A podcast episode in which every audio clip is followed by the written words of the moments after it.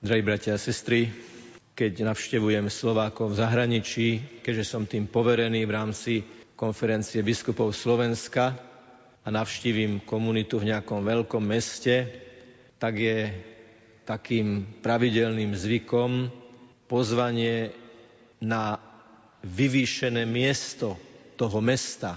Ak je tam nejaká reštaurácia alebo vyhliadková väža, tak spravidla jedna z návštev je tam, odkiaľ sa potom pozeráme na to mesto.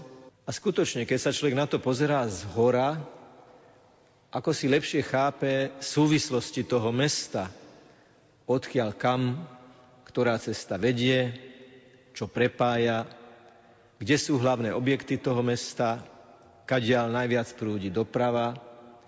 Jednoducho stačí pohľad z hora a človek má takú tú základnú informáciu o tom prostredí, o tej societe, o tom spoločenstve.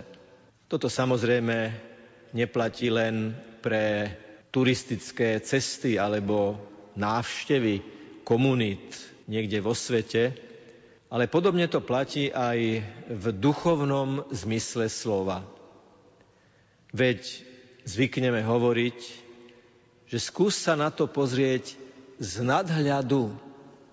Skús sa nad to povzniesť. Skús sa na to pozrieť z vtáčej perspektívy. My to ale dnes posunieme do duchovnej roviny, pretože nás pán Ježiš sám hneď v prvej vete tohto evanielia k tomu pozýva. Doslova čítame. Ježiš pozvihol oči k nebu a hovoril, Otče, nadišla hodina.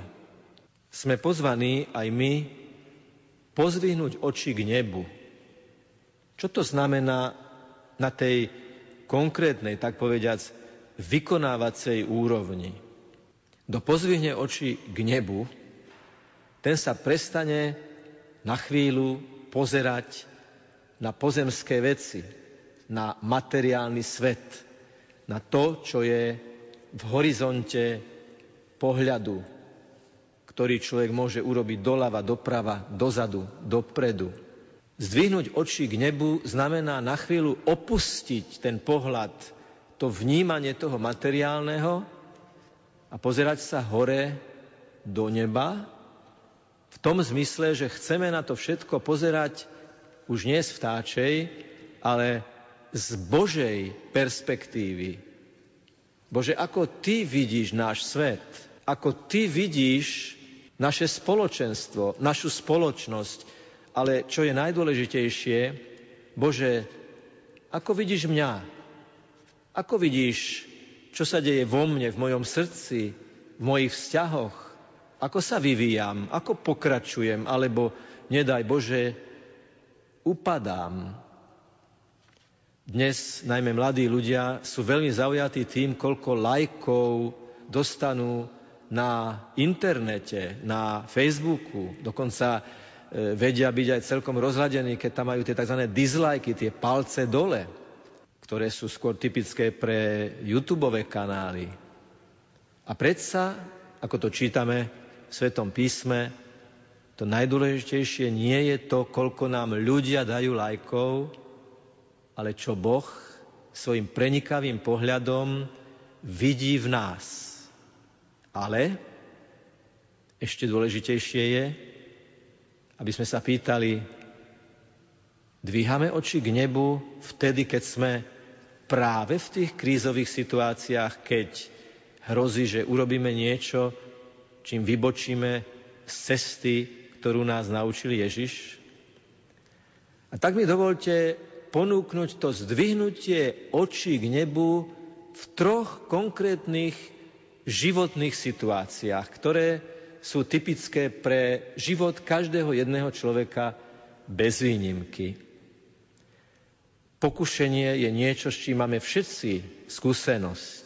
A pokušiteľ, pokušenie, a pokušiteľ môže byť aj naše ego, silné ego, ako sa dnes hovorí, Chce, aby sme sa, aj keď sa zlakneme toho pokušenia, aj keď si ho uvedomíme, stále ním zaoberali, aby sme sa ho zlakli, aby sme sa ho báli a tým sa do ňoho ešte hĺbšie a hĺbšie zavrtávali. Čo urobil Peter vtedy, keď mu Ježiš povedal, kráčaj po vode. Kým sa pozeral na Ježiša, kráčal. Kým sa začal báť viac vln, ako dôverovať Ježišovi, začal sa topiť. Uprostred pokušenia máme na krátku chvíľu zdvihnúť oči k nebu a povedať Ježišu, drž ma. Mária, oroduj. Ježiš, Mária. Keď povieme Ježiš, Mária, s dôverou, vierou, vedome a uvedomelo, že oslovujeme Ježiša a jeho matku, ktorú sme dostali z kríža, to nie len, že nie je užitie mena Božieho nadarmo, ale je to zdvihnutie očí k nebu. A je garantované, bratia a sestry, keď okamžite potom, ako nás začne obkolesovať pokušenie, zdvihneme oči k nebu a tým pádom sa z tej situácie aj oslobodíme a zachytíme sa Božej prítomnosti, to pokušenie zvládneme, či presnejšie, zvládne ho ten, ktorý povedal, bezo mňa nemôžete urobiť nič. Predstavme si také pokušenie, keď sedíme v spoločenstve, pri káve, pri obede, pri večeri, kdekoľvek, rozprávame sa a zrazu, kde si tu na jazyku mám už tú vetu, to slovo, ktoré stačí vysloviť, aby som bol veľmi, veľmi zaujímavý, aby sa ľudia zasmiali, začudovali, hýkli, len preto, že to ja poviem. Ježišu, Dvíham oči k Tebe. Nedovol mi vysloviť toto slovo, túto vetu, túto informáciu, lebo Ty to nechceš. Takže pokušenie. Druhá situácia sú vzťahy a hnevy. Keď medzi nami to zaiskrí, keď je medzi nami napätie, keď hrozí konflikt, keď sa to už tak točí dookola, tie argumenty, už nejde o to, čo je v skutočnosti pravda, ale či ja mám posledné slovo a či ja mám pravdu a či moja pravda bude to definitívne eso hodené na tie karty tých argumentov a protiargumentov. Uprostred konfliktu treba zdvihnúť oči k nebu, zastať a povedať, Bože, nedaj, aby sme ťa stratili Nedaj, aby sme týmto hnevom, týmto konfliktom, touto hádkou, týmto sporom prerušili ten neustály prúd milostí posvedzujúcej medzi tebou a mnou, tebou a nami. Zdvihnúť oči k nebu z našich vzťahov, dať našim vzťahom aj iný ako čiste ľudský a pozemský rozmer, pozvať Boha do našich vzťahov vtedy, keď uprieme naše oči k nebu Vtedy sú naše vzťahy pevnejšie, vtedy, keď dokonca to dokážeme urobiť spolu. Vieš čo? Čo keby sme sa teraz utišili a pomodlili spolu? Vyznieva to naivne? Povie niekto, že takéto niečo si v reálnom živote nevieme predstaviť? No to je škoda, ak by to tak bolo.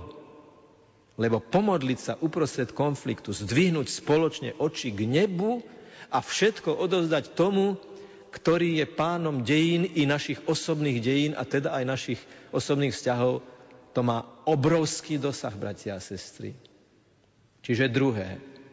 Prvé pokušenie, druhé konflikt, tretie utrpenie. Utrpenie, ktoré doláhne čakanie alebo nečakanie. Utrpenie, ktoré je krátkodobé alebo dlhodobé. Choroba, diagnóza, taká alebo onaká, uprostred bolesti zdvihnúť oči k nebu a povedať, pane, ja toto všetko dvíham k tebe, ja toto všetko premieňam na obetu, tú negatívnu energiu vnútornej bolesti telesnej v tej vyhybke môjho srdca hnutím mojej vôle mojej túžby, pane, premieňam na niečo, čo ti chcem obetovať za tú osobu, za to rozpadávajúce sa manželstvo, za toho človeka, aby sa obrátil, za to nebezpečenstvo, ktoré hrozí. Ak dokážeme uprostred pozemských vecí dvíhať oči k nebu, tie pozemské veci sa začnú meniť. Čítal som taký článok, že farári odputávajú ľudí od reálneho života strašia ich smrťou, strašia ich nad pozemskými vecami, ilúziami, vidinami, halucináciami. A pritom myslím, že bez výnimky všetci by sme vedeli vydať svedectvo o tom, že keď sme zdvihli oči k nebu, lepšie sme rozumeli tomu, čo je na zemi. Že keď sme zdvihli oči k nebu, lepšie sme aj zvládali to, čo je na zemi. Že keď sme zvihli oči k nebu, tak sme si vytvorili nadhľad a odstup od toho, čo sme práve zažívali. Za niekoľko chvíľ vy, drahí bratia a sestry, tu v chráme upriete oči na zdvihnutú hostiu, keď poviem, hľa baránok Boží, ktorý sníma hriechy sveta. Keď zdvihneme oči k nebu, keď na to slovo hľa, čiže hľaďte, pozerajte, zdvihnete oči k eucharistickému Ježišovi, tak je to chlieb z neba. Upreli sme pohľad na nebo a z neba dostávame chlieb z neba a príjmeme ho do nášho srdca. My sme upreli oči na nebo a nebo uprelo oči na nás, do nás a medzi nás. Toto všetko, čo doteraz odznelo, bratia a sestry, dostáva svoju pointu a svoj zmysel, ono to celé ožíva vtedy, keď sa splní jedna, jediná, nevyhnutná podmienka. A sice, že naša viera nie je viera v dejinné udalosti. Len dejinné udalosti že naša viera je viera v živého, účinného, prítomného, nám všetkým rozumejúceho, aktuálneho, túto spoločnosť prenikajúceho Ježiša Krista. Nikto nie je modernejší ako on, lebo nikto nie je živšie, prítomnejší ako on, ktorý všetko tvorí, skrze ktorého je všetko stvorené a tvorené najmä cez tých, ktorí vedia uprieť oči k nebu spolu s ním, aby spolu s ním niesli kríže tohto sveta, aby spolu s ním jeho svetlo odovzdávali ďalej a najmä a predovšetkým, aby spolu s ním niesli jeho lásku do každého prostredia. Vy možno ešte dnes, ale určite už zajtra pôjdete do terénu, tam, kde pracujete, tam, kde pôsobíte, Možno ešte bude home office, ale už je to tiež nejaký dosah na nejaké pracovné prostredie. Dnes tu naberieme z toho pohľadu na nebo silu duchovnú, aby sme potom po bohoslužbe slova a bohoslužbe obety v tej bohoslužbe každodenného života vedeli to, čo sme dostali, dávať ďalej. S odvahou, trpezlivosťou, láskou a veľkou úprimnosťou voči sebe, pokore a voči druhým v láske k pravde o nich i o nás. Nech je pochválený Pán Ježiš Kristus.